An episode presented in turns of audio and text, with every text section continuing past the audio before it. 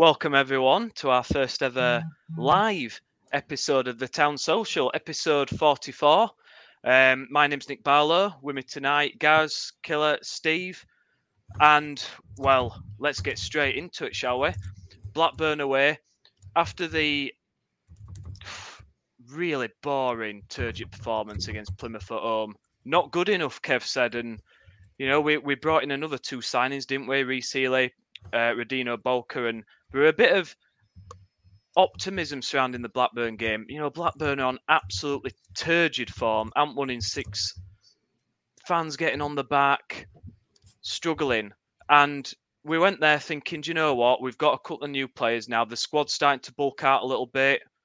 Let's go there and take the game to them. And then, of course, in typical town fashion, it took what six minutes, seven minutes for all that optimism to to disintegrate. Um, let's get into the game.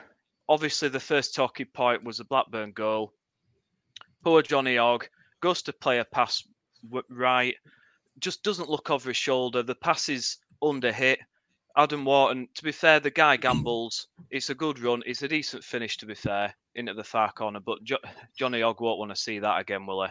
Absolutely terrible.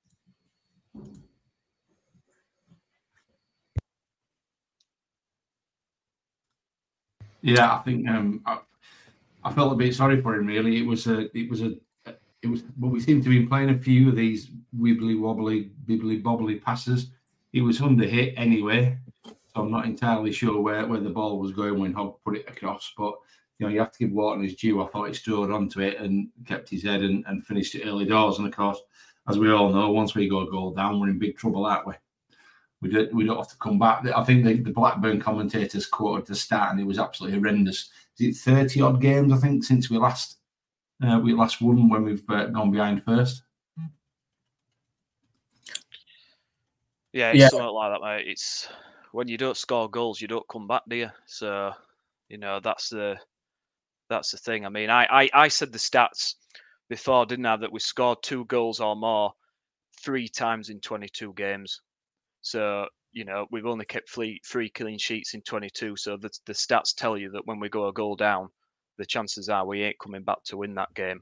And so, you know, the, the goal goes in and immediately everyone's heads drop, don't they? And fair play, you know, the, the, the players, they, they kept going, got back into the game. You know, it's it's a Sorba. It's a really good ball in from the corner. Whips it in with pace. Helik, talisman, should play up front, shouldn't he? Gets his head on it. Great glancing header into the far corner for one all. Corner was so good that we didn't deploy that method again for any of the other corners. For some bizarre in game management from the players.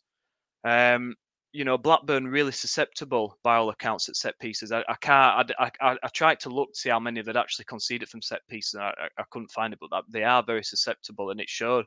You know, their lack of height in the box brilliant ball whipped in and, and a great equaliser. And then you're thinking, right, lads, come on, let's get into them. And uh, I think, were we fortunate not to concede a penalty? Spencer tangles with Gallagher in the box. I've seen him given, I've seen him not.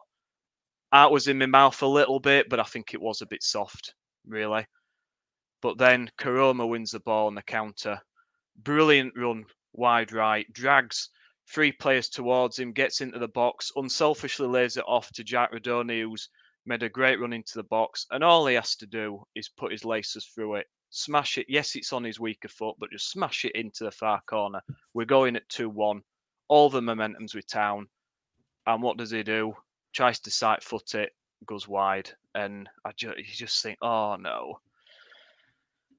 And then we're going our time. The, the battle, but in all in truth, like, did we create that much second half?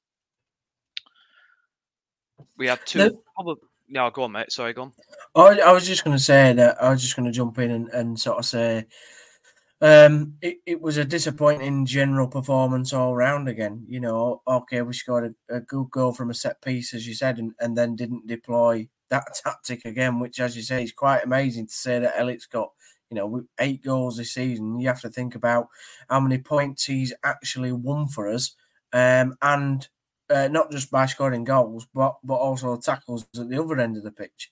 So you know, it was a great goal that we scored, but then we just don't capitalise on it, and it's it was a, a rerun of the Plymouth game. You know, you get you get chances, and then you just the limited chances that we do uh, get, we just don't take them. And as much as I've kind of liked um, Jack Rudoni and praised him this season um, for for some of the things that he has done, it's just that final bit of quality on the end, and he just you know when the big moments come, he hasn't been able to find the quality that he needs to to score and the position that he's in. Um, we need a player like him scoring a few goals, and it, hasn't come yet. I also think David Kasumu should have done better uh, with his chance um, in the second half. So I was very disappointed. Um, I think you know it's against a Blackburn side that are no great shakes. They've got no confidence at the minute. There's a lot of trouble from what I understand behind the scenes there. Um, not everybody's happy, and you know the, the, they've got Szmodics and they've got Gallagher, but really have they got much else? Not a lot. Yes, they're probably better on the ball than we are, and I think Kevin said that basically in his his video. Um, but I think we should have done far better, and it was a game that I I feel, particularly with the ones that are coming up after these next two, that we needed to go and win. I said that out of the four games, Plymouth, Blackburn, QPR and Sheff Wednesday, I think Moore needed to get seven points. Well, he's got two so far. So let's You're generous, Steve. I said we needed nine, and I thought we, we were talking about Rudoni. We might come back to this later, I guess. But two years now, people have been saying, "Oh, he just needs, to, you know, he just needs to score a few goals. He needs to score a few goals," and and he just hasn't added it to his game, and he's in danger of becoming a another one of these lads we signed with bags and bags of potential and never actually fulfills it for me, Rudoni, because that, that miss was criminal. And that that was the turning point of the game. He bags that away, uh, and then then then we're not losing that game, are we? No, I, I, agree with you, but I'd also say that unlike some of the other players that we've had in the past, you know, he do, he does get us up the pitch and does and uh, and has you know got some quality about him. I'm not saying it's all there, but I don't think he's one of the worst performers um, that we've had this season by by far. Um, that's just my general consensus, really. Um, but and and yeah, I, I agree with you guys. We, it would it would be great if if we'd have got nine points. I allowed him a loss at, at Blackburn, a draw at Plymouth, and then the other two to be wins. But I just don't see it's going to happen. I, I know we'll get onto it later, but I just I don't even think we'll get five points as it stands. I think look going into this game, we've only played him a few weeks ago, and we comfortably beat him right? And we look we look like a solid team. I think going into the game yesterday, I ate a back five. Well, again, we're going to talk about that later on. I just don't think you can dominate games playing that way. I just I, I think there's inherent problems with that again, which we'll come on to in a bit. But I kind of accept it because if I would played them a few weeks ago, and like, okay, right, we'll go with the same kind of system. But they're going to be prepared for the style we're playing because last time we played them, right? So I can accept the first half as it was. Johnny Ogg's pass is awful. Um, he's coming to a point in his career, I think, where we've got to start talking about, and we will if he's if he's fit enough or fast enough for that role anymore. Especially in the back five, when you when you've got three central defenders as well that are sitting sitting pretty deep, and you have fullbacks that aren't necess- wing backs that aren't necessarily as as advanced or as experienced. There's other other fullbacks we've had in our our team over the last few years, like Pipa and um, Harry Toffolo. When you because you ask a lot from them in, in a back five. The problem I have is that the first half to me, Helik does what he does. He gets us back into it with his eighth goal, I think it is, of the season, which is something phenomenal for a, for a centre back. And like you say, it's, it's, come from a corner. We were synonymously good at corners up until up until this year when we brought in a spe- specialist set piece um, coach by the sound of it, and it kind of didn't work too well. And if we, if that's if that's back in our arsenal now, then great, fantastic. But to me, I can kind of stomach what happened up until half time. Um, Blackburn have gone into this game with the 23rd or 24th worst form over the last six games. We could not be going to them at a better time. They need to get a result. They know they can't sit back. The manager's under pressure. The home fans are going to get on the back.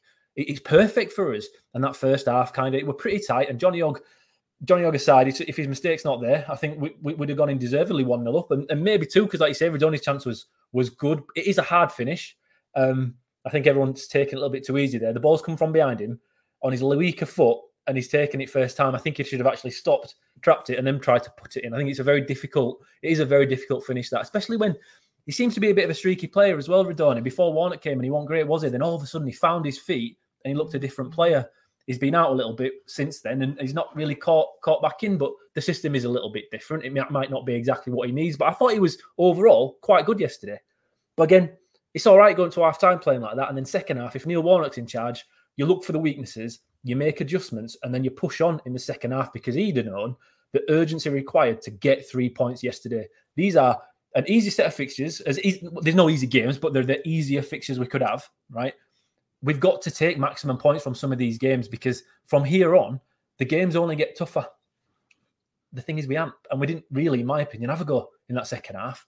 Okay, chances came our way, but they're not always going to go in. And if you just dictate play a little bit better and, and overcommit, as I'd have done yesterday, change it with the formation change in that second half to really push up field and press and see if you can get Blackburn to collapse in a nervy fixture, I think would have done much better. I think would have had more chances and would have come away with the three points. And now I'm a big advocate that our squad up until now has been two weeks to play that way. But when you go out and make four statement signings like we have, okay, not everyone's available at the moment, you kind of have to imprint a different kind of style. Or, or that's that's my opinion on it. Um, and we didn't. It's like we're just yeah, right. We'll take this point and, and move on. But taking these points weren't lost. So what? But you you can't win by focusing on not losing in this division. You have to show some sort of impetus. And yesterday, I just I just didn't see it. And and I've tried to give Darren Moore as much belief as I can, and, and thinking right, his squad's not right. He's got to try try and he's got to try and play defensive and, and counter attack and break mm. fast. I get it. And, and yesterday it did nearly get us the win because we did get chances on the break again. But ultimately we didn't, and we weren't going to create chances any other way. And ultimately the game kind of petered out without us really having a go. And, and that's obviously we're not happy with it. I don't think any of us on here. It seems pretty obvious no other fans are happy with it. And, well, and Kevin Nagle's obviously not happy with it and all. It's just it's just I couldn't believe we didn't have a go. I just I don't know. I just kind of just thought what game would come to us. After the game, and there were quite a bit on social media of people saying we can't blame more for that performance. You know, saying Rudoni missed a chance, keeper made a good save, Kasumu should have scored. I'm, I'm playing devil's advocate here, by the way, because you, you know my view. I, I was, I, you know, I, I feel I felt for Darren Moore, and, and he lost me last week, and he lost me last week because he didn't, he didn't, he didn't stick. He, he had a choice of sticking and twisting and having a real go to win that game last week. Plymouth were there for the taking, and he chose to stick, and he hammed again, hammed again, and, and in his interview. It, it, makes sense, guys. Some of the stuff he made yesterday, like Joe McClemont uh, tweeted in, in in regards to um, Sorba Thomas. Why is he playing one one week uh, in front three uh, or front two, and next minute he's he's in a back five? It's there seems to be no pattern. I agree entirely. They don't seem there seems to be no real pattern to how he's picking his team. And and yesterday, I just kind of thought it'd start, it, it'd finally begin. And I think that's kind of the feeling everybody everybody missed out on, and and that kind of just gave everyone a bit of a flat. At the full time whistle, everyone's really flat. Well, he, he, had to play Thomas uh, up top with Koroma for the last couple of games because literally we were down to us four playing up front for us, weren't we? Uh, with with the uh, supposed injuries that we've got. But I do agree in that he um, he does have he does have this tendency to to pick weird, like he picks a certain formation which is five five at the back, but then he, he puts people in weird places. He also his tactics are, are, very strange and conservative, and like in moments we're free, we, we try to be free flowing and, and and passing, and then at other moments we're just hoofing it to, to absolutely anybody, trying to get it out wide as quick as possible. There's there's no actual plan, which I agree with you. But the other thing I'd say is that he doesn't know how to change a game. So, for instance, against Plymouth, I don't even think he knew what subs that he wanted to do. Um, I think he just chucked anybody on that he could because, you know, there was no. I mean, he talks about these planned subs, which does my absolute head in. Like, I don't understand how you can run a football club and have planned subs at, at, particular times. It just doesn't work. You have to you have to have go with the flow of the game to feel the game, feel the emotion of the game of how it's going to change it. And he doesn't. He, I don't think he does that. He's very robotic. Steve, his, I'd go even further there, Steve. Steve, I'd go further in that Neil Warnock changed games for the better every time. we never looked worse when he made his adjustments. But when Moore makes his substitutions, we kind of fall apart. I don't. I can't. I, I might be wrong here, but how many games have we changed formation or changed personnel late, and, and it's totally changed the outcome of the game? Unless, unless, well, unless never... I must be missing one or two. I must be. We must have done it at some point. I was, but well, I was convinced when I saw the lineup and we were going four three, uh, four two three one. I was absolutely astounded when we went five at the back with Thomas playing wing back. The team was set up to play 4 2 3 1 yesterday.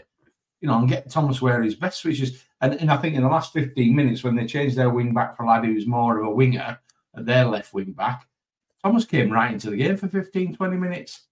You know, if you, look at, if you look at our squad, I think we suit a 4 3 3 the best with with Koroma and Thomas on the wings, with a, a natural centre forward up top, which I think we've got now in Radulovic and uh, Healey.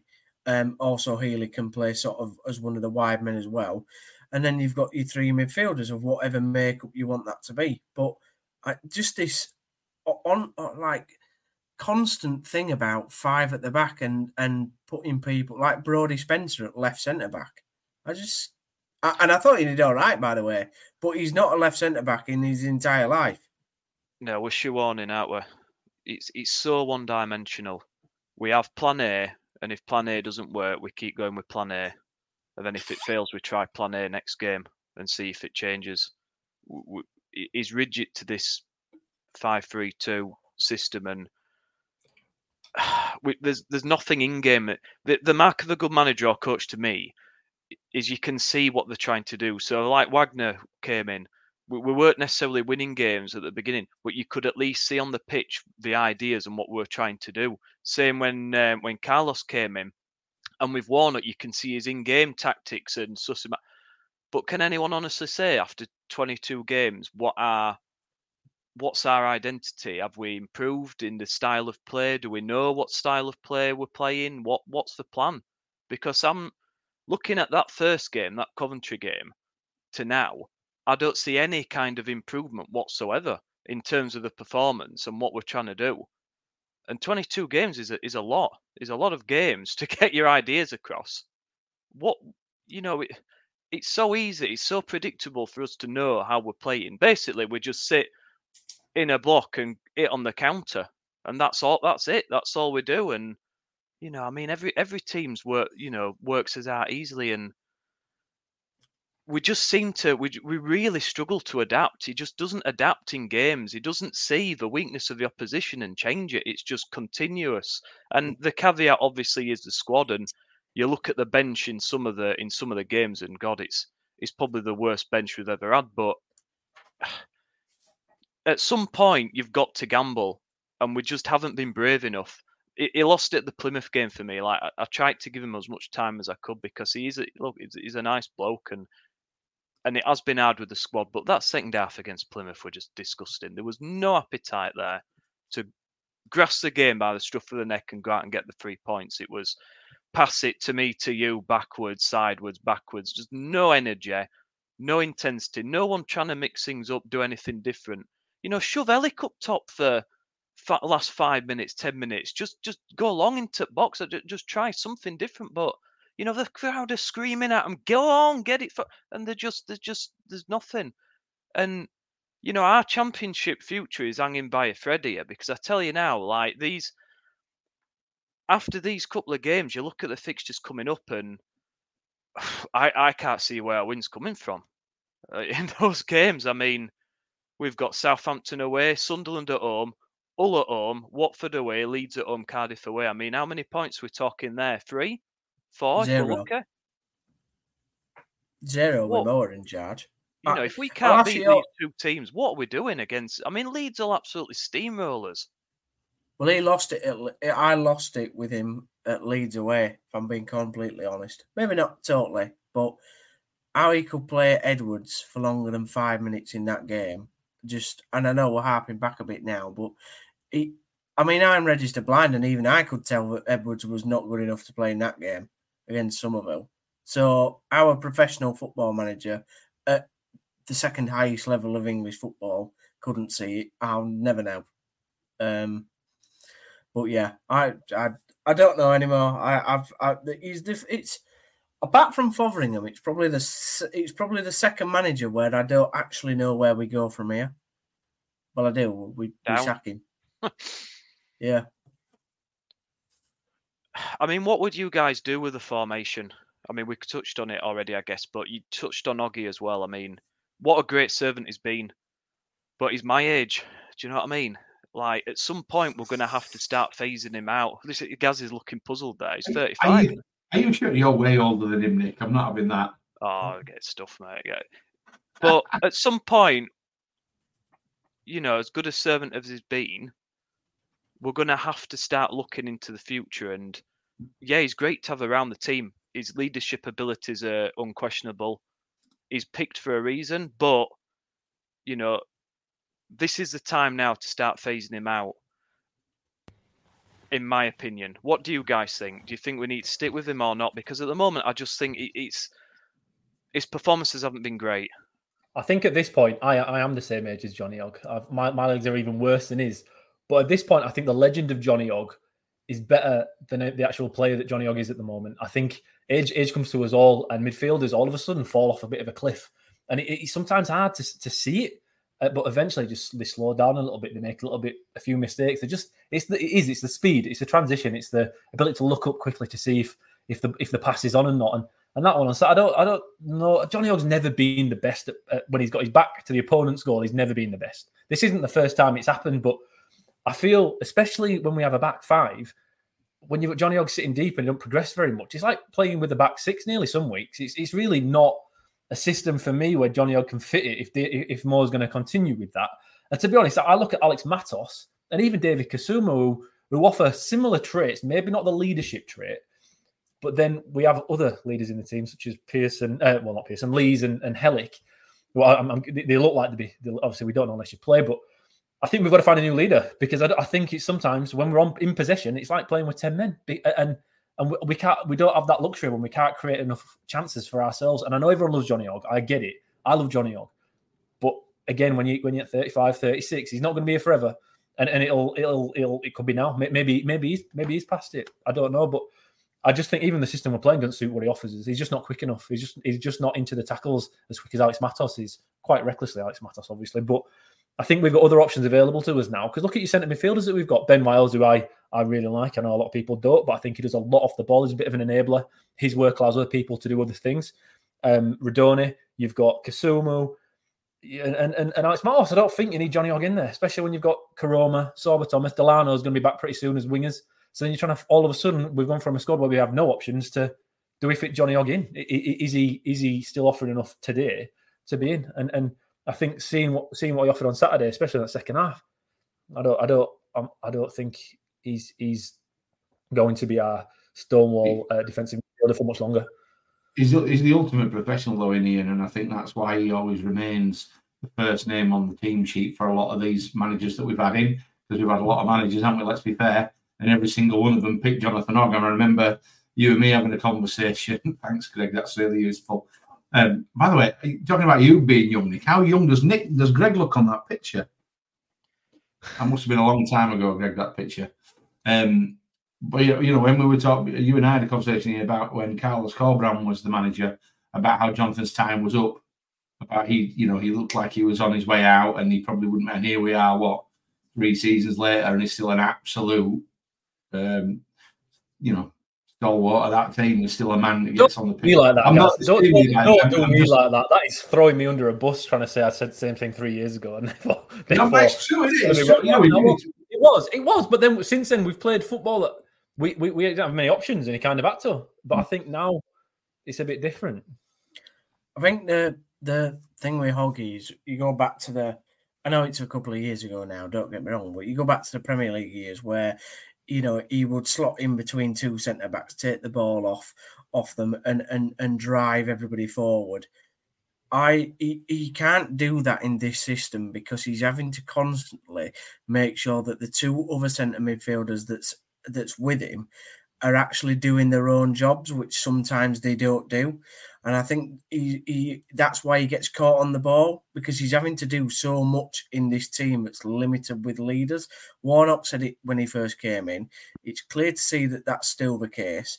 And, and we haven't replaced any lead. We, you know, we haven't. I don't, I don't think that the players that we've brought in are necessarily leaders. I mean, uh, that might be a bit of a harsh um, uh, comment, but the best football that Johnny Ogg played was when he got the ball off two centre backs and he could slip in there and he, he he had one job and he did that one job very effectively And I just think if you look at his game now, he's having to pull passes out of out of his backside that he's never really been able to do it anyway.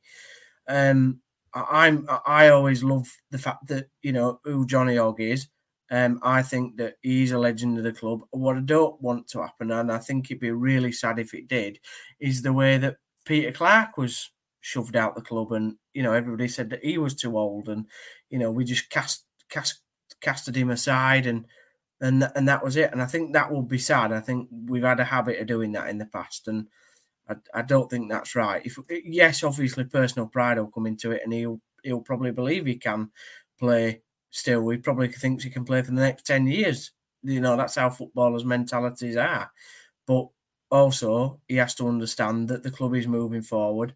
It wants to try and move in, in an upward uh, trajectory, and and maybe he has to play a more off-field role than on-field role now. But I, I think, think I think I think with Johnny Hogg, I think the problem actually is not necessarily off the ball. Off the ball, he's good. We know he's good. But when we attack like we've been doing this year, it's got to be so quick in transition, and I don't think that is there anymore. I think off the ball, yeah, he's fine. In defense, it's absolutely fine. But chasing games, trying to chase those three points, you need more. And, and not that it's ever been his game, really. I just think it's it's it's, it's less his game now, and, and it really does show. And maybe he's, he's right for first 60 minutes, but then when you're chasing game, then you change it. But we've not even seen that on the Darren Moore, have we? That's kind of the problem. It's not necessarily Johnny Hogg's fault, but there's parts of games where he's, he's not necessary anymore, but he still seems a bit terrified of taking him off. And yeah. I think I, I genuinely think that has cost us points this season. It's too defensive. You know, Johnny Hogg, defensive midfielder. Kasumu, defensive midfielder. Matos, defensive midfielder. Wiles, box to box, but with defensive midfielder. It's too defensive. It's too defensive, and I, I think Matos would play that role. I think he's more dynamic, and yeah, he would make the odd mistake, but he's, he's tenacious, and win the ball. I, I still think we need in the transfer window a, a, midfielder that can pass a ball, that can thread a ball through, that can create things. I, I still think we're, we're short in that department because I think our, like I said, I think our midfielders are far too defensively minded, and that's why we're not creating enough chances. But for me, I, I would love Johnny Hogg to stay around. I, would love him to go into some sort of coaching role if that's what he wanted to do. I think he's great to have around and his experience and talking, particularly these younger players, bringing them on. I, I think what he brings to the club has, has been outstanding. But you know, we, are getting to that point now where it's going to either have to be the club or his decision to step back and you know even if he just plays you know 10 15 games a season but I, don't think it's fair to him to be playing him every game either because the he's going to get he's going to get more injuries and you know, like like Ian said, we're, we're not in a position where we need to do that. We don't need to rely on him every single game like what we used to do. We've got younger players that can fulfill that role pretty well. Mm. I know that you said Ian, you were you've been impressed with Ben Wiles. I have to say I've had the opposite view. I know that you know you, you say he does a lot off the ball, and I think that's that's great but I expected him to come here and being being able to be better on the ball than what he has been. And also, I know he's he's had his injuries and not played a lot of football, but I think even now, you know, he's played a he's played a bit of football for us now this season, and he still don't look fit. I mean, he, he just naturally doesn't seem to be able to get past 50 minutes on a football pitch. I think I think that's pretty harsh, Steve. I think I think he does so much running to cover the likes of Hogg honestly, he goes left to right. If you see him in the amount of work he puts in, I think I, what I like about him is when he gets the ball, the ball, does he? He don't do what he does on the ball. ball. What what he has managed to do for me so far, and, and honestly, if you have a look at how many points per game, I'm going to work this out for next week because I've, I've seen it somewhere. I've said it a lot, but I need to work it out. But when he's in the team, our points per game, I think, is much greater than when he's not in the in the team. Right? I think he does influence the way we play more than most people understand. But the problem is with centre midfielders, that that is the problem. It's really hard because the the assists aren't really there. He kind of makes a pass to somebody else who makes the assist, and then the goal goes in. See, what he does is he gets the ball and he transitions quick, man. He gets the ball and he just turns and goes, and he takes that first 15, 20 yards, and then has a look. And now I think the problem we have with him and why why he hasn't looked exactly what we expected to get from him is there's no one else with him. When he gets it, turns and, and runs forward. We we have next to no midfield. The way we play is in defence. You've got your first press, and then we just like compact straight away. We go straight back and we just let them run through midfield until we've got our back five and Johnny Hogg in front of it. And then we start engaging.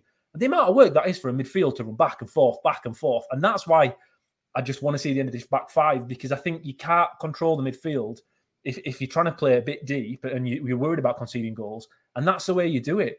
I think Ben Wiles will be a different player if we have more possession. But when you're only getting 28%, what was it Saturday? Was it, it was quite low possession again, wasn't it? I don't think it 32% possession. 32. So every oh. midfielder in the Blackburn team is getting two opportunities to do something with it than our lot are. And then I, I agree with that. I I agree with what you're saying in terms of that. I, I and I accept he does a lot off the ball and he does, you know, he does transition quick. So, but I think you know at Rotherham he was he was a dynamic midfielder where he, he could he could pull strings, he could he could create something, he could you know do a bit of magic, and he did that at Rotherham quite often. But I haven't personally seen that at the moment in the games I've watched. I, would like to see him go forward a bit more in terms of getting near the edge of the area, maybe having a couple of shots. Again, at Rotherham, he scored quite a number of goals, but we haven't seen any of that. And I, I accept that, you know, in the formation and the the the sort of tactics that were, you know, more Moore's putting out, it's that doesn't help him. I, I fully understand that. I just, it's just a shame for me that we've not been able to see the best from him, and I think that's you know that that's just down to the management and how he's being managed. But I do think it's a shame. I don't think he's hundred percent, but then whose fault's that? If we signed a player isn't hundred percent fit, that's a club's fault. That's not the player's fault. And I think it's going to take him a bit of time to get up to speed. It was a big move for him away from Rotherham because that's all he's ever known, and that's a big adjustment. And people don't often think about that with players that, you know, they're, they're all human beings, and sometimes it's a bit of a, it takes a bit of time to get bedded into a new team when you've been somewhere for so long. And more often than not, I mean, our average possession, like I say, it's, it's 37% mm. possession, our average. We hardly, we hardly see the ball. And when we do attack, we bypass the midfield more often than not it's on the counter attack. We do it just straight down the wings. So it's not re- really had much opportunity to really exert himself and create that much. I, I think, I think we'll see the best of him next season. I think that's an effect on all of them, though. Like this, uh, the, you know, this fact that we're we're having to do so much chasing so much running back to our own goal and side to side and trying to block and and trying to close down. It's no, you know, it's no wonder that the players flag towards the end of the games, and that's the opposite of what of somehow Warnock. We seem to get stronger, didn't we, towards the end of the game under Warnock. Yet the Moore, we actually start to look like, and maybe this is part of the problem. You know, we're saying we look. I'm saying, sorry, um, that we look like we're happy to take a point after 80 minutes. Maybe the players are gone. Perhaps they're just banjaxed. Yeah, well, we comment there about. Sorry, it just flashed up and then it's gone again. But from Joe McClemont there, the, the, the players look tired after 60 minutes, and yeah, they, they do. I mean, when you don't have the ball, you're just chasing all the time, and I mean, how many injuries do we get as well? I mean, I've I've worked in A and E's with less injuries than this, this town side. I think what is it now? Twelve? Have we got twelve injuries now? It's eleven. Went off in, well, Matos yeah. went off, didn't he? With it, with it. So, yeah. you know, and the problem is when we get injuries, we don't just get injuries for a week or two, do we? It's for like it's for three or four months more often than not. Again, so, Nick, that's I think like Gaz is saying, I still think that's inherent with playing the system that we do, where all game, every game is like you say, chuck they're going to chuck the bodies into the tackle every single every single game from the start to the finish. What what what midfield would you all have if if you could pick your midfield out the players that we've got? what midfield would you have? So if we if, if you if we're all sort of saying that Hoggy needs to, you know, not play every game, you know, I would potentially play Matos in the Hoggy role. I'd have David Kasumu in midfield, and I'd also have Jack Rudoni. I'd, because I don't think Jack suits a wing role.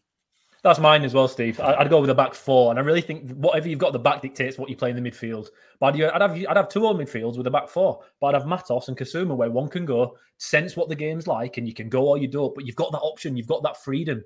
It looks yeah. like we've got fuck all freedom. Everyone's terrified of doing anything wrong because if they give a goal away, it looks like they're just going to get absolutely rollicked in, in, training. That's how it looks to me on the sideline watching it. They look like they're sticking to the defensive roles because they know if they don't, they'll get in trouble. I'd have uh, Matos and Kasumu. I'd have Rudoni. I'd have Rudoni in that uh, central midfield in front of him, and then a width with Sorba and Koroma. But then, yeah. then it comes to your striker, doesn't it? Really, as well. I think it's important. You've got to look at the entire kind of lineup to, to see what you'd have in your midfield. But with a back four, I think it's hard to look past Kasumu, Matos, and uh, Rudoni. But then, if to be honest, Matos is raw. We don't know how he's going to go. to me, there's already been a bit of a drop off. I didn't think he was great against Blackburn. Um, then you've got obviously Wiles that possibly could could go in there and offer a little bit more going forward than than in defence. Um, if Matos isn't quite ready yet, which we're going to find out in the next few weeks. Yeah, it's all right. The, the thing is, like, I, I agree, and the only issue I've got with having one up top is do are we going to get enough players in the box? Because at the moment, the, ball goes into the box and there's there's like there's one guy in there, two guy, and, and if we play just one striker, I mean, yeah, in theory, the, the white players should cut in. You should have a midfielder running in, making late runs into the box, but we just don't seem to do it. We just don't get enough people in the box. But they're not told to do it, Nick. That's the thing under my system, under the system that I think we all play, which is four three three by the sound of it. You, that's what you'd have. You'd have Rudoni running in the box. You'd have a Kasumu running into the box, or a Matos, whichever. Like Ian says, one goes, one stays, and then you'd have you know whoever's not crossing the ball, you'd have them running into the back stick. I, it's not difficult. I think that we're all, you know, we all we're all intelligent here, where we we understand how football works, but it doesn't seem like. no, well, what, uh, Gaz has his own mind, but I'd like to think we're all intelligent, and I, and I'm sure you know I've I've spoke to Gaz enough to know that he's an intelligent bloke, but um, unfortunately, it doesn't seem like you know the manager the manager at Huddersfield Town Football Club is is deploying the players in the best system possible, and I, I find it absolutely crazy that he doesn't know how to do that. He's under big pressure. I mean, penny for Darren Moore's thoughts, to be honest, because he's under massive pressure, and majority. I mean, you see all the polls on Twitter or X, whatever it's called. Every day there's a poll. You know, Darren Moore out or in, or and it's usually about eighty percent want him out, and and I, I do feel sorry for him, but you know, then we see, you know, Kevin put another one of his of his updates out there on on Twitter, and um, I'm, I'm going to just I, I, made a few notes from what he said because I think there's been a real shift here in in the ter- I think you picked up on this seeing um, the other week, but the, I think there's been a bit of a shift in the terminology used, and I'm just going to read out some of the quotes from it. Um, I mean, he, he said, "I'm not happy with the outcome today. I love the players, but they were sloppy. They couldn't execute passes. We didn't pass very well at all and made mental mistakes, which ultimately cost us the match. Darren's a great guy, but I've spoken to other managers, not sure who, but although complimentary, said our formation is too conservative. We have to make a change in how we put our formation out there. I have to make decisions, and we're up against the wall. I don't want to play QPR and lose. I'm really disappointed with the last two matches. I wanted to win both, I want us to be aggressive on the pitch. I don't want to be sitting here this time next week in a different spot. Guys, I mean, he doesn't mince his words. um, there's a lot in there. Are these helpful? You know, is he putting too much pressure here on the players? Because he singles out the players there and the manager. I mean, we don't normally see this from managers. I like how open he is and it, it's nice to see that he's feeling it like we are. A lot of people would say otherwise and say, look, we shouldn't be saying these things. But I guess he put some money in. He's putting his money where his mouth is in terms of signing players. So, you know, he's entitled, you know, he, he doesn't, he can do what he wants. But is this helping him? You know, is it justified? To me, that reads like if if we do if we lose to QPR on Sunday, to me, the, the, axe has to fall. Reading that, I, I don't know how you can interpret it any other way, to be honest, because otherwise, if we do lose and nothing changes, it's going to look a bit daft, isn't it? So, what do you guys think to that?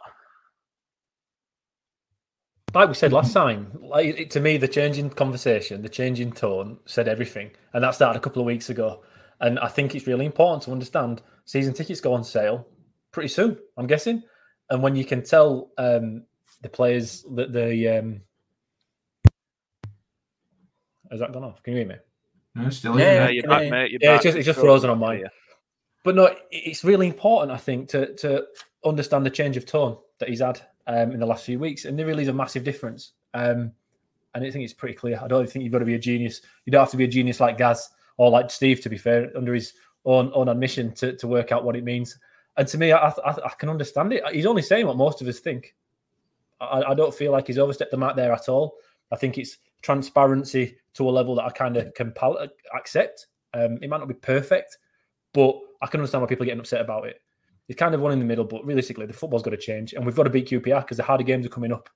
And if we don't take maximum points this weekend coming, it might be a long while until we can after the Sheffield Wednesday game. It, it's hard. It, it, really is do or die. And he's with, with using Carmichael Dave, Kevin seems to be very much on everything, doesn't he? And um, I think he just he understands.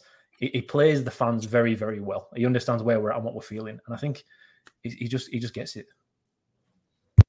I think he um, now he's back on. He's on his way back to America, isn't he? So I guess that brings a question about whether we're going to see any more signings if he's not here. Um, I do think when he gets back to the states, the video diaries will probably slow down in volume. So we're not going to see as many or as much content. I don't think. There's a couple of bits, Nick, that you didn't pick out, if you don't mind. Which one was he said the best is yet to come. We're just running out of time when he was talking about the new signings, which was quite interesting. Um, and he also talked about the fact he was disappointed losing the last two. And he'd rather have lost attacking, trying to win, than drawing, which is exactly what I said the other day, really. So, you know, and he said, I think our fans feel the same. He's cranking up the pressure massively on Darren Moore. Um, in his video after the Plymouth game, he said he talked about going on a run of three wins, which I took to mean Blackburn, QPR, and Sheffield Wednesday. Plenty of people on Twitter argued that wasn't the, that wasn't what he said. Well, no, that isn't what he said. That's what he fucking meant. I can tell you that's what he meant. So you know, I think um, is it is it helpful? Not really. Some people would say it's unprofessional. Some people say it's stuff that should be done behind the door. I'm, I love it, me. I think it's great. Honestly, I think it. I think it's box office, but um, he's putting himself. He's not. Not only is he putting Darren and the whole uh, football club under pressure, he's also putting himself under massive pressure now that's the bit I think I don't think he's joined up in his own head. That actually the, the pressure fundamentally, the responsibility sits with him.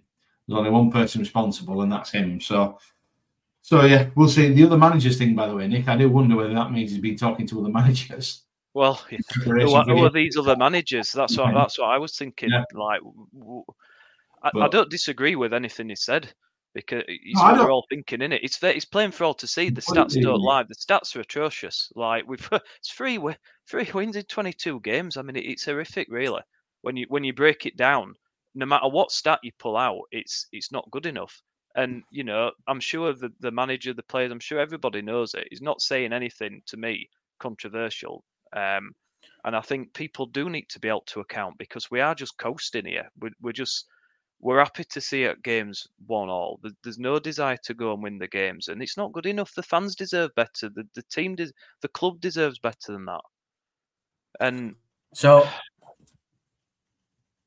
so obviously, I've met him on a couple of occasions now and interviewed him. Um, and the, the thing I took from last night's diary was um, a couple of things. Well, quite a lot of things actually, Nick. What you've read, you've read out is that I do think he's probably spoken to other managers.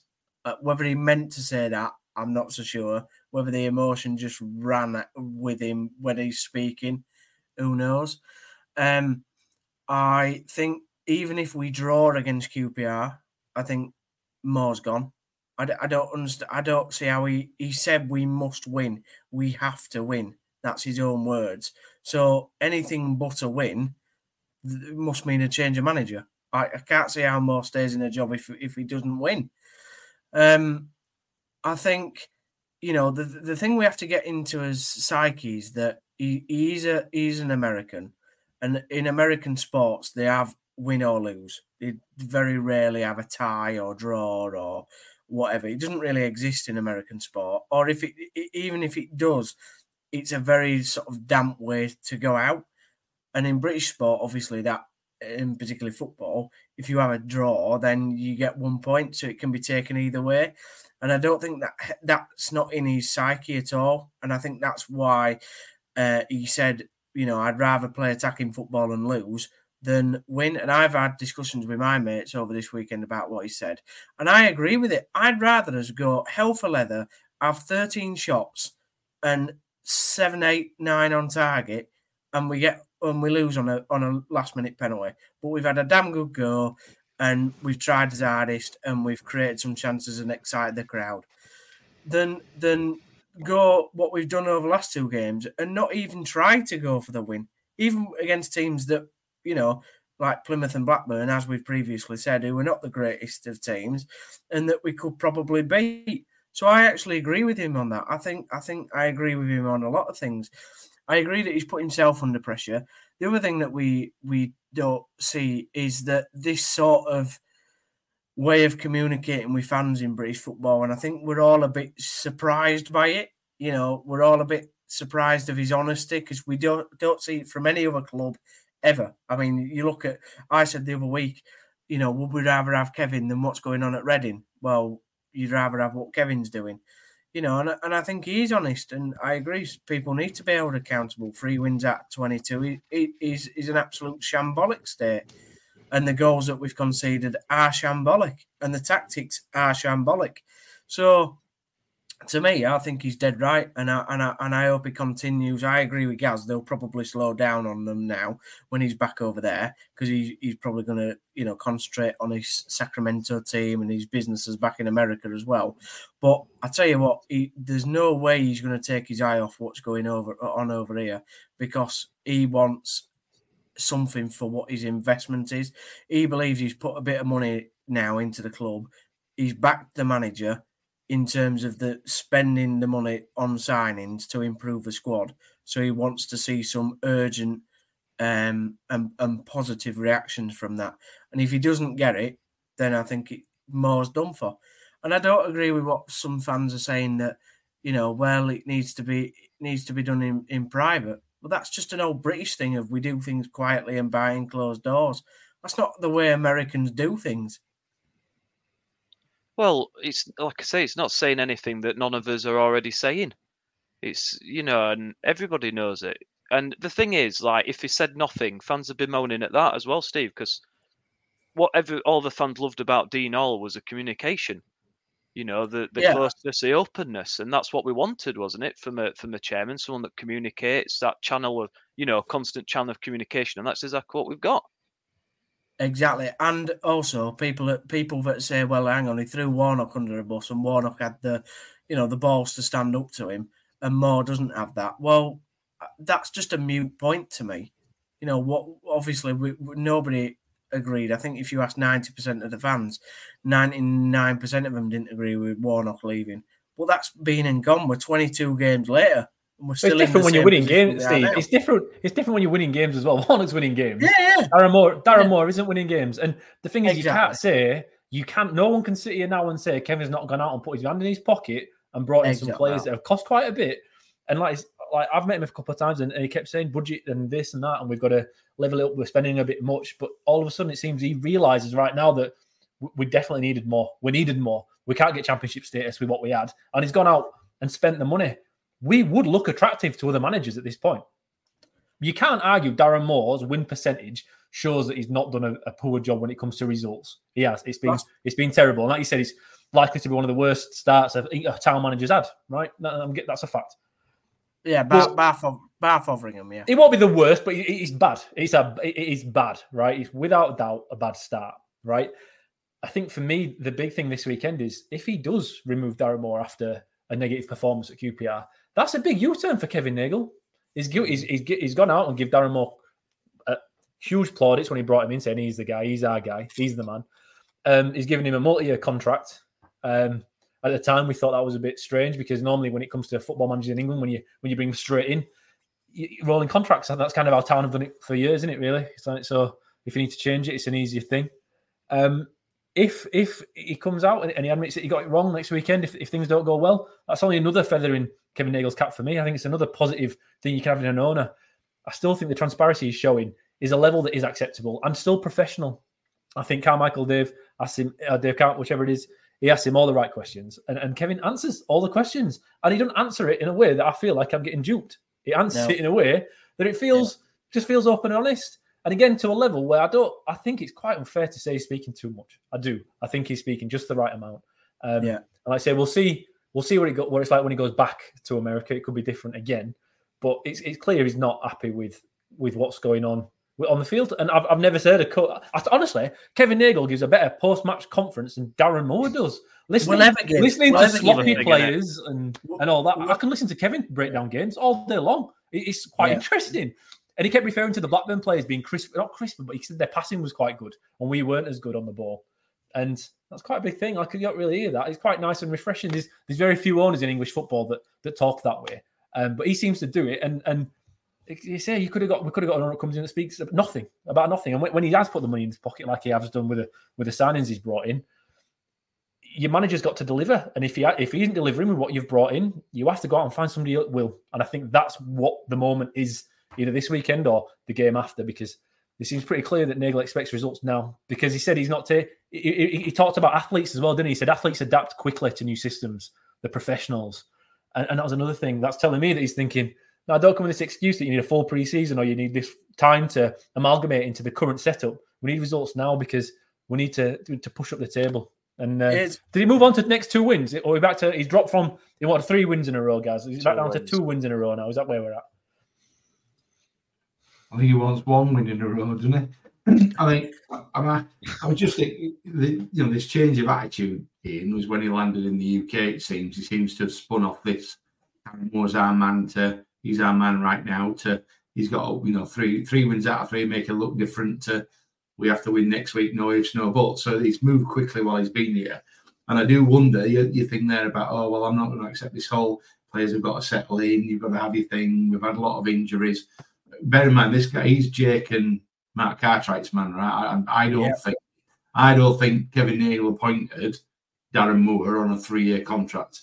Jake and Mark Cartwright have done that. And that's why I think, well, he's not been in the country. They've been able to go, ah, well, you see, the thing is, then, and, he, and, and, I think he's got here, and I, think he's seen it for himself, and he's thought, I'm fucking having the wool pulled over my eyes here, boys we need players because they may well have been saying to him, well, we don't need to sign, sign four or five, Kev. We just need to get our injuries back and we, maybe one, maybe two. And I think he's come and realised that, that, there's a lot to do. And, and, I do wonder if that's part of it. I was watching a thing this this morning with Tony Mowbray on. They went to Stoke and Birmingham went to Stoke and won. And he was saying that people were saying before the game, you know, the ideal scenario is you go to Stoke and you stop them because Birmingham was struggling. You go to Stoke, you stop them playing, and then see if you can snap. He said, no, no, we came to win. We set up to win. We came to win, and that is a complete opposite of the yeah. mindset Darren Moore has had in the last two games. He knows Birmingham needed points to get themselves away from that danger area, and he set up to win. And guess what? They came away with. Gaz, you're hundred percent. I agree with you. I couldn't agree with you more. I, I think uh, Darren was um, Mark Cartwright and and Jacob Woods man, and the reason I think that is because when Kevin first bought the club I think he brought them in and he thought uh, they will run the club for me on on the day to day basis that they are. They will be my football knowledge because obviously it's an area that, although I own my Sacramento team, you know, British football is very different and I've got to learn on the hop and I need some football people to, to do that. And I just think that they've mucked it up. And I think like uh, exactly like the last two times, well, the, la- this big month that he's had or three weeks, I think he's learnt more than he, he has in the last six months. And I think he's decided, no, enough's enough. I'll put my money in me in me uh, my hand in my pocket, and um, you know we need to sort it out because it just his whole. I I really like him, but just his whole attitude is the typical sort of we need to get on, we need to sort stuff out, and I don't think he takes any prisoners when he has meetings. I just don't think he's like that. I, I, there's no way he's going to sit there and say, "Yeah, this is nice, this is good." I think he's one of these. What's the agenda? What do we need to sort, and how do we need to sort it? Because I'm paying you a lot of money to do it. He's he, yeah, he's very much into legitimate leadership. You've got the means, you've got the opportunity. It's your responsibility. Yeah. You deliver it, and, and I, I mean, I, I like you. I like that. I think that that works for me, by the way, because everybody knows clearly everybody knows behind the scenes that they're under. I think Dave Cartwright Dave said it was a ton of pressure that everybody's under, and I think they are now. So is Sunday, sorry, excuse me. Sunday's going to be massive, isn't it? Massive, absolutely massive, and look, it's yeah. I mean, the, the thing is, guys, I have zero confidence we're going to win that game. because I think QPR small blood. To be quite honest, they know when they'll take them above us. We're away from home. Our away form is absolutely pitiful. I, I, I, I, I think at best we'll get a draw, another one all, but I think we will concede because we concede nearly every game, and we just don't score enough goals. You know. They'll be I- bouncing. Their fans will be bouncing, and it's a tight, you know, stands close to the pitch. Everything, you're right on top of the pitch at at Loftus Road, aren't you? You know, Yeah. they're they'll be right up for it, and and they actually played okay by all accounts on Saturday as well. Yeah. So, you know, and, and Ilias Chair always seems to turn up against us as well, doesn't he? So Yeah. you just see it. Yeah, do, we, absolutely. do we want to lose? Ah, I never want to lose, do you? But no, no, but but for the I think There's plenty of town fans that do, Steve. Yeah, uh, that's what I'm saying though. For the bigger picture of the club, there's two strands to this, isn't it? Does Darren Moore has Darren Moore had enough, so he just throws the game and gets sacked, and gets his three year payout, or which obviously you wouldn't expect. You would expect him to have professional pride and want to continue, but he might be sick of the public utterances. You never know, do you? But um, or, and and for us as supporters, there's a there's a loss as bad as what a loss is for the, for the points and the games coming up. Does it mean we can get somebody in who's actually a bit positive and wants to go win a game? I never want to see us lose, but I always think about the bigger picture. Hey, we could be sat here next. We could we could be sat here next Sunday in a different spot, uh, like like Kevin speaking of, because he might go at Darren Moore, put an attacking a team out. We might we've not seen one. Maybe, maybe it will work, but he's, he's been forced into it. I, I cannot see how we don't go with a back four next week. We have to. We have to have a go. I, I can't remember a game that I'm actually looking forward to more because it's a mid-season game. QPR, they've got a new manager bounce, haven't they? Gareth Ainsworth did a, a, quite a humorous job for everybody who wasn't a QPR fan. Um, but they're, they're doing all right now. They look they look okay. I know the form hasn't been. I think they, had, they started well when, when they replaced him, and then they had a bit of a drop in form. And they've obviously got it back together a little bit this weekend. But when when does this kind of game happen? Where you know from listening to Kevin Nagle directly on, on social media that this weekend's massive, and it's a game that could it could go either way. We aren't we aren't a terrible team, but we just I still think now with the new players we've brought in, we, we're playing under such heavy constraints that Kevin's openly told Darren Moore that we don't want to play that way. That we can't play that way. Let, let's let's let's have a go. Anything could happen on Saturday, on Sunday. Anything, anything could happen. Um, Back- I say I'm going. backs- I'm going with Gaz. I'll see you down there, Gaz. Last time we went to one of Sunderland, and that were that were pretty amazing, wasn't it? That came from absolutely nowhere, but that was a very different game in that we counter attacked as best we could and, and and stopped the passing lanes and did really well. I don't expect that game at all on, on Sunday. It's going to be very different. I think it's going to be very nervy. QPR will be looking at it as well. We're not only ones nervous going down to that. We are away, so there's more pressure. Well, maybe not now because of what's happened with with, with the Nagle interview yesterday. But there's a lot of pressure on QPR to get something from that game because yes, if they win, they go above us and out of the relegation zone on goal difference. But if we win, we're six points ahead of them. Then it's, it's a huge game, and I don't think any team will leave anything off the table. I, I, I just can't I can't see us accepting a point. A couple, we've had a couple of messages. Uh, I think from Sneaky Pete. I I love his username. Um, oh, that's with zero points on six. So it's got to be QPR. If more goes, who do we want in next? Sorry, That's but there was another one. There's another one. Uh, is the yeah from Simon? Is a draw the ideal result on Sunday? It sounds awful, I know. DM gets the boot and QPR stay three behind, and I, I think like I say, Steve, you were kind of referred to that earlier on. I understand it, but I really, I, I really think we're going to have a go. I think I won't be sending the goalkeeper up in the last couple of minutes if we're drawing. I'm not saying that, but we have to try and dictate that game somewhat. Back 'Cause if six, don't- Ian. Back, Back six. six. Oh, I'm could you telling imagine? you. I'm leaving. telling you. I'm I'm telling you. You'll turn up you two at QPR. You'll see team sheet. It'll be the same team as always, and it's a back six. I am telling Don't, you now. don't say that, be. Steve. It's a long drive down there. I It's know. not- I don't not want. to park, and I, I don't want. I'll probably I'm get gonna a few first- I'm beers. I'll have to drive pass it on. home. I'm I don't Fred want- in LNER, so I'm fine, Ian. You're all right. I I'm don't going to want drive to- back after, so there'll be no beers for me. I'll have to have crap coffee. It'll be awful. I'll be getting milk in those little tiny sachets where you've got to get 4,000 of them to make it even slightly palatable. Uh, Honestly, if I turn up and there's a backfire, I don't know. No, I, I can't. Oh, you've triggered me. I'm triggered. I'm triggered Ian, now already. It's a week genuinely, to go. I- Ian, would you be sh- would you be shocked if you read the team sheet and it's a back six with Hogg in there? You're not going to drop Hogg, is he? Even after one mistake, uh, and he, he, he, I haven't seen a game where he's not played a back five yet. So He'll be the same team. I'll tell you now. He's played. He's Yeah. played five three two every single game. So why is he gonna? Why is he going to change now? I think that's the easy change you can make. Right. I think that's easy change you can make right now, so it looks like it's more aggressive. I think if he goes with that on Sunday, it does look more aggressive to everybody else. I think if you play with the back five, people will be questioning if there is no positive result. Why didn't you have a go? Whereas if he puts the back four in, at least you can't say he hasn't tried. It might not work. Maybe he's blamed for it when it collapses in on itself, if it does. But I think it still shows some sort of intent that we're going to have a go because he's been told to do it, as we all get know. ready. Get ready to be disappointed.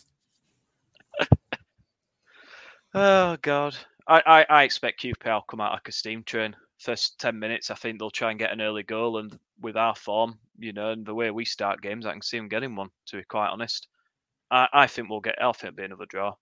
I think it'll be another draw, and I I fully expect it to be the same formation. I mean, I, have been quite impressed at like the two strikers. I thought they did all right. You know, Radulovic, I, I thought we were a bit unlucky. Really, he's probably, you know, he, he, had a brilliant touch to come inside and shot, and the, and the keeper made a good save. I think his touch was just slightly too heavy, allowing the keeper to close it down. And and Ely gave a really good pass through that um, Kasumu chance as well. I think we do have more potency in attack. I think we carry more of the threat, but we've got to be utilised and I've seen nothing in the 22 games to suggest that anything's going to change. I mean, I mean, you talked about you know Kev coming over and seeing like for himself, but you you, you go into the into the town ground and the atmosphere, and you know we're, we're averaging. I said it on the last pod. We're averaging two shots on target a game under Darren Moore. That's one shot on target every 45 minutes.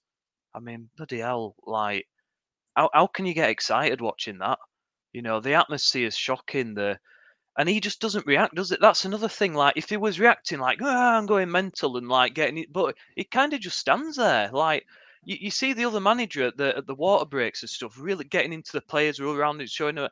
And I've seen him times just kind of stood there and no one's really getting into each other and and maybe that's just his, his his persona and the way that he does things. But it doesn't look good, does it? When you when you've got to win games and you've got to, you know, and you and you're coming from a Warnock type character, it's just something else, isn't it? something yeah, else he, that just he has n- he has no no career like he's he's just got no nothing that binds us and the fans together. I mean, uh, uh, you said that you two went up to Sunderland. I don't know if you did, Nick, but the fact that he got, and he's only had three wins, let's remember, one of them were up at Sunderland, and he still didn't go over to to celebrate with the fans. One of his only successes. He's just, I don't understand the mentality of the bloke. I can't, you know, against 3 0 against Blackburn, the best win he's had, and he goes straight down the tunnel. I don't, I don't. Yeah, it's weird, isn't it? It's weird. It's just him, though. That's him. And everybody is different. But I think certain coaches fit certain teams, and David Wagner were perfect for a Dean it, working class, whatever. Got it, got us amped up, and that's what we kind of need. And especially like you said, we've said before, if you're not winning, you need to see even Fotheringham. Like you could tell he was going to have at least have a go. He didn't look like he was ever going to be a good coach, but you could see him getting pissed off. And I don't know, I, I find that more acceptable than seeing somebody calm all the time. And Darren Moore's played. Is it 600 professional games? I don't know how many professional games. He played a lot of professional games. He, has been captain all over the place. He is he is a leader, and every time you see anybody speak about him, they say he's a great leader. He'd go through a wall for you. But it's just like you say, when the team is performing or is performing, the way he reacts with, with, the fans just doesn't resonate well with town fans. Not that it wouldn't at another team, maybe somewhere else in, in English football it would. I don't know. It went to Sheffield Wednesday and West Brom, but with yeah. us, especially if you're losing, I think we're hard working. Town fans like hard working people, and that's not to say he isn't working hard, but when it, when he carries himself in his very professional and kind of calm and, and chilled way, that's not that he isn't working hard, but it just appears that it, it, it doesn't affect him the same way as it affects us. I'm sure it does. I am sure it does. But when when you don't sh- visibly show it, football fans they don't like it, and, and town fans especially don't like it. We've we've seen it too many times since he's come in. And like I say, it's only been 22 games, but the amount of time at Leeds, especially, that was after that game. And okay, there were loads of chanting uh, Darren Moore out, and Warnock's Barmy Army and all this kind of stuff. So I kind of get a bit of frustration there why you wouldn't do it. But yeah, it's just the fit, the personality fit to me isn't quite there. So you have to win games. And he, he isn't winning yeah. games and he hasn't won games yet. So yeah. when your personality is the way you are, way, way he is, and we're not winning games, it's just going to be unpalatable for, for quite a lot of town fans, as, as is evident on the polls, like you say, Nick, where 80% of people seem to be like, it's, it's time for a change it's boring, isn't it? Like the interviews are boring, the games are boring. the atmosphere is boring. I, I mean, I, I mean, honestly, like, I've, I've been at Coroners Courts with better atmosphere than at town matches. You know, it wasn't this bad under Chris Powell. I don't. It's, uh, it was shocking, mate. It's it's terrible, and I yeah, I agree. I mean, Chris Powell was bad, wasn't it? But I tell you what, it's it's another level. This, and I mean, if he does go, and I, I honestly think it's when, fortunately not if, but who who would you have?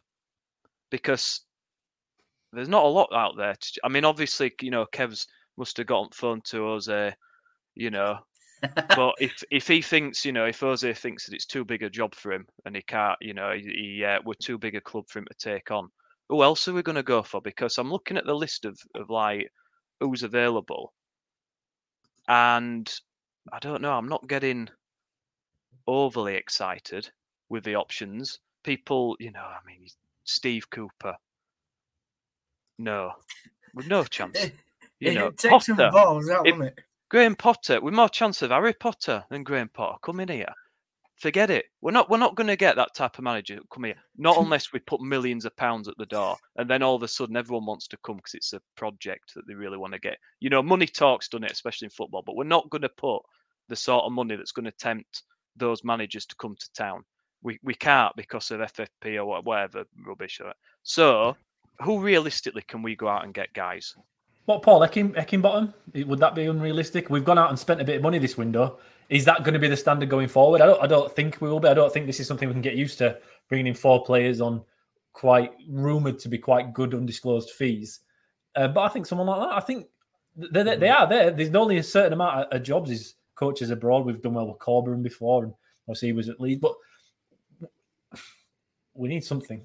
We need if it goes wrong on Sunday, we need to find somebody because Darren Moore isn't quite doing it for us at that point. So he's I don't know if there is anyone available, Nick, but you got to have a go because it doesn't seem like the football it is at the moment. And Paul Heckingbottom's where I'd go. That's exactly where I'd be going. Um, uh, but again, yeah. is it realistic within our, our, budget? I don't know. I didn't think Warnock was last year, but that, that seemed to work out. Um, I don't think there'll be too much of a financial difference when it comes to Heckingbottom and Warnock. So maybe we can look at something like that. But I, I think that kind of that, that kind of coach you're after, are you? A, champ, a proven championship coach who can who, who can motivate players and, and, get a result. Well, so a Blue Terrier 19 saying he's seen Bottom mentioned up and down as well. And I'm with you. I, I think he'd be a I think he'd be a, an ideal fit for us. Lives fairly local, understands the area. You know, he's quite a switched on coach as well. He was at was he at Leeds United Academy for a long time? It was Leeds Academy for a long time, wasn't yeah, it? Yeah, I think so. Yeah. you know, the guy knows his way around in terms of coaching. Um, certainly when he's been at, at the Blades, he, he's he created a bit of a siege mentality, didn't he? It was them against the world and, and all of that, which which is you know that's what Wagner did. And when we have our backs to the wall, that's usually when we're at our best. So I, would like Ekin, but Heckingbottom. I think some of the other names, yeah, Nathan Jones. I, I, just can't abide the man. So he's he's an odious little rat in it. But what you can't what you can't deny is he, he look what he did with Luton. So you know, his, his track record's as good as anybody else's, isn't it? It, it stands the test of time. And I'm sure if you met him, he'd tell you in the first five seconds of meeting him how great his, his record was. He strikes me as that kind of bloke. But uh, yeah, I'd, I'd be all up for Ecky, but I'm, I guess it'd be all down to whether whether Big Kev would offer him the kind of money he wants to come. So, so for me, I, I agree. Heckingbottom would be the would be the ideal fit. I agree with Gaz that he's the type of manager. I think he would you know, people are saying, well, his you know, his style's not the most exciting, but you never know what he can produce with our players. And I, I actually think he's got, you know, a, a, bit of something about him. Imagine if we got Steve Cooper in, what would be his first press conference? It'd be like, oh no, did you uh, did you regret, you know, uh, beating us in the playoff final and and getting sacked a couple of months, well, about a year later? Imagine it. That would be box office stuff, that wouldn't it? Um, but and I agree with you guys as well. Like I, the, the the one manager we can never employ after what he said about us is him. Is the uh, is, is obviously the man from Luton. So, you know, I I I, agree. Heckingbottom. I mean, my three would have been Cooper, um, Heckingbottom, and Rowett. I think the the only thing about Rowett is yes, people say he's boring. Um, but you know, he got Millwall into a good position, and I don't think Millwall's a million mm. miles away from where we are either. And he's a sensible championship manager. You know, I think John Eustace has done a decent job at Birmingham, but apart from that, he's been un, untried, untested. Um, so that would be the three for me: Rowett, Heckingbottom, and more unrealistic in in Cooper. Yeah, I agree. Tony Mowbray would have been a great Tony shout. Mowbray, yeah, yeah. I'd have had him here. Yeah, it's hard, isn't it? I mean, every every manager's a gamble, I guess. Like you, you can't just go for track record because some some managers fit certain clubs and and sometimes it, it doesn't work out. I mean, John Eustace, I know, he did he did do a good job at Birmingham before Wayne came in and uh, and nearly single-handedly destroyed, took him down, took him from like fifth to just above relegation zone in such a short space of time. But you, you don't know, do you? I, I think the most likely on that list would be Heckingbottom, but maybe with you know maybe it isn't someone out of work. W- would you go for someone the league below? Maybe poach someone up and coming, but then it's a risk in it. You see, I, I, I don't know. You know, we're assuming it's going to be someone out of work, but what if it isn't? What if they come and you know poach somebody from a a promising Steve manager? Evans. Is there any is there anyone promising down there? Or, oh, yeah. I don't. To be honest, I don't know too much. I, I haven't looked too much at kind of League One managers, but um, Yeah, John Mousinho is doing well at Portsmouth. He's a, he's a very good up and coming coach. And there's Ian, is it Ian Evatt at Bolton? He's mm, done he's done fairly well. So I suppose them they're the two that you probably look at from League One. But I don't think League One's where we want to be looking, to be honest. no. Well, I know. Are you going to attract an up and coming coach when you've been seven managers off in 18 months? Yeah. Well, would you take Probably. the gamble? I mean, we've we've got a manager that has success at getting promotion from League One, haven't we? Now, so I could have got I could have got Sheffield Wednesday out of that league with that team. I know we wouldn't have had to go through playoffs, Nick. Or lose 4 0 in the first leg in the process, Gaz. yeah, Yeah. Yeah. Right then, guys. So I think I mean we've covered a lot there, haven't we? I mean, it's going to be an interesting. It's going to be interesting on Sunday, is it? That that's for sure. I think we'll round it off with. We, we've already touched on the game. Let Let's have some predictions. Let's have some. Let's have some real positivity to finish the pod on. Unless anyone's got any other points they want to bring up before we finish, but.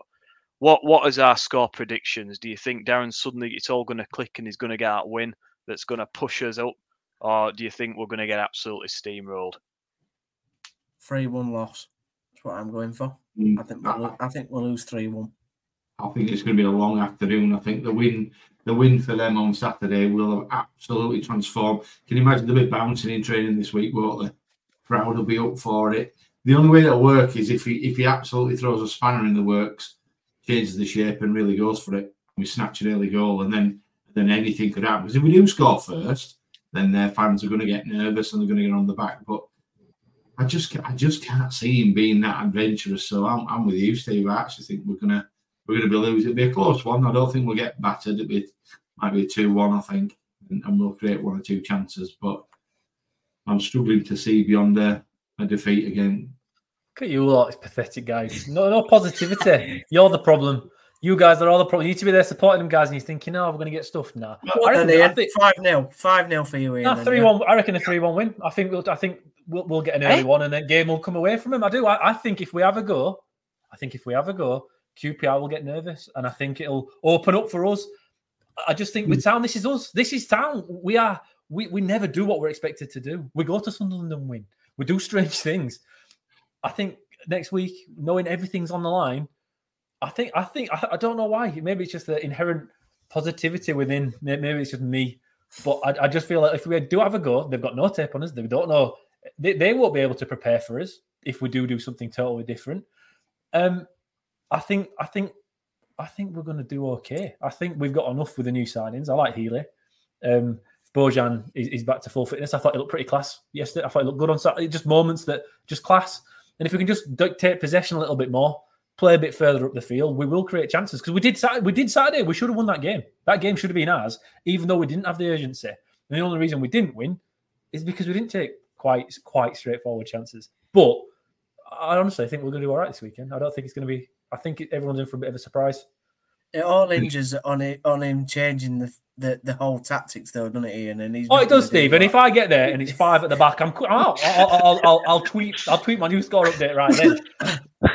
Are you? Uh, if you get there on Saturday, are you? Are you probably going to just come out the ground and drive back up straight away and not even bother watching the game? Get back in your car, mate. If it's don't know, five at just- the back. I'll just I quite like the. I quite like the fact that a comment came in fairly shortly after your uh, shortly after your score prediction, asking if you were high. Which, to be honest, I think is a You know what? You know what? I'm gonna tell to be someone what you're to drinking be there. behind me, behind me, I've been working on a mirror all day, right? There's loads of adhesive to get the wood like stuck Oh. onto it. I, I could be I know, maybe I adhesive's just too much for me. Why don't you plug the Why don't you plug the Instagram, the house Instagram, while you're at it, and everybody else can? Because I've watched it this afternoon in in awe. You building that mirror, I have to be honest. Oh, you've, yeah, all right, you've seen it. Well, yeah, uh, and it's still here drying, so I think that's probably where it's come from, Joel. Um, That must but be. I, ju- I just think the game will be set up for us to do okay if we have a go. If we if we have a go, and how can you not have a go when your owner, your boss, is telling you to have a go? And I think that's what we're. in I for. hope, I Well, hope he told do, him 'cause last time. He told him after Plymouth, and that's what we served up other day. Do you know what I mean? Like it's Yeah, th- th- this will- this will show how, how high Ian is. So if if we win three one, yeah, Ian, are you going to come on next week's podcast and with a banner of Darren Moore's a legend? No, because I reckon it go What was- downhill very quickly afterwards. I think we get the three points. I think we're six points ahead of Ah, QPR, then all of a sudden get back to negative lose three 0 football. to Wednesday. Yeah. Yeah, Oh, don't say that. That that that is town, isn't it? That's kind of the club we're used is, to having. yeah, it that is. one where Yeah, you think, is. right, we've won, we're out of trouble now. Let's coast it, and then we never see a goal until March. And, and that's kind of that's, Yeah, that's, I- what, that's I- what usually happens. Yeah, I always start on the front foot because I think you know we, we the players are going to want us behind them, aren't they? We're going to all need to to go there and get something to win a game. We're going to have to all be on the same page. So I hope they start well. I hope they start you know start on the front foot, and then we can all join in and and try and get behind them because I think we all you know we all want we all want them to win, don't we? Nobody wants them to lose, but I just No. I just can't I just can't see it. I can't take any more dif- like games without a win. I can't remember what winning feels like. Like honestly, it's it's just gonna feel weird. I mean, I, I, how many times have we scored three goals, killer once all season? I mean, we just don't That don't mean it's not going to happen, Nick. Then it's overdue, No. isn't it? It's overdue. we That- don't that's- score that's goals though. We just don't. We just never mind We Desandros. They need to go to shooting practice. That's what the players need. Never mind going there. They need to just get practice shooting. Eh, We just don't- we just did don't beat- score enough. It's we did, I I, we I did think beat. Blackburn three 0 though. We did, but that was it. Do you know what I mean? That that was it. Like out of all all season once, man, it's it's it's not good enough. I I think QPR will score first. I think they'll come flying out the traps. I think we will get a goal back, probably from a set piece, because that's the only way we can really score. And then probably we- we're so defensive, we might just see it out as a one-all. But it's not. It's not going to be enough. It ain't going to be enough. And it, I don't know. I, I really, I, I really hope I'm wrong, but I just the stats So don't this lie. this is a good question. So next weekend, Sunday evening, is Darren Moore our coach? Nick, no, Steve, No, Gaz. No, Well, I have faith in you, Darren. I think I think you can get it done. I want him. I want him to succeed more than anything. Like he's a nice guy, but it's not about being a nice guy. It's about results, and we're, we're Same. desperate here. Do you know what Yeah. I mean? It, it, we, I, I, I, there's no one wants him to succeed more than me, but it's just not happening, is it? And I'm not It's all right. seeing Tony's any got my back. Though. Look, things are look at this. Tony's got my back since the Rotherham game. Every six games we win, it's been five. Destiny. That's that's what that's all I need. Nice. I like is that. Tony, Tony in the same good. room as you? Yeah, maybe, maybe he is. He's just sat over there. Is that Darren Moore? Is that is he just put another name up there? Is he put is that his alias? Is it Tony? Somebody said, by the way, on um, on a, on a very reputable um, site that I think we all we all know that apparently Nagle met Heckingbottom in Leeds at the uh, Cut and Craft um, restaurant. Whether that's true or not, who knows? he- he's got good taste in restaurants. Then that's all I'll say. That's where they met. Better than better than Desandro's. That much I do know.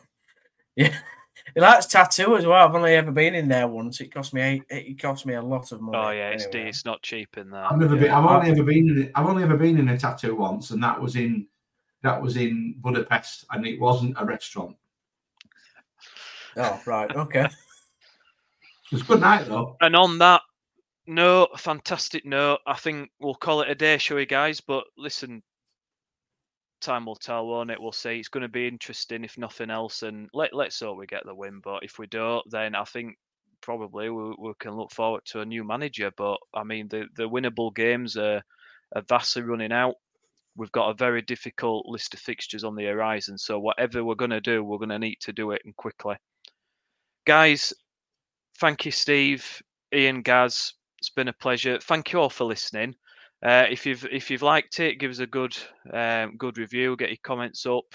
Um, if you've liked it, we'll we'll we'll do more like this. It's been it's been really good. It's been a good conversation, and and let's hope we're talking about a win next time, eh? Take care, everyone, and uh, and yeah, see you all soon.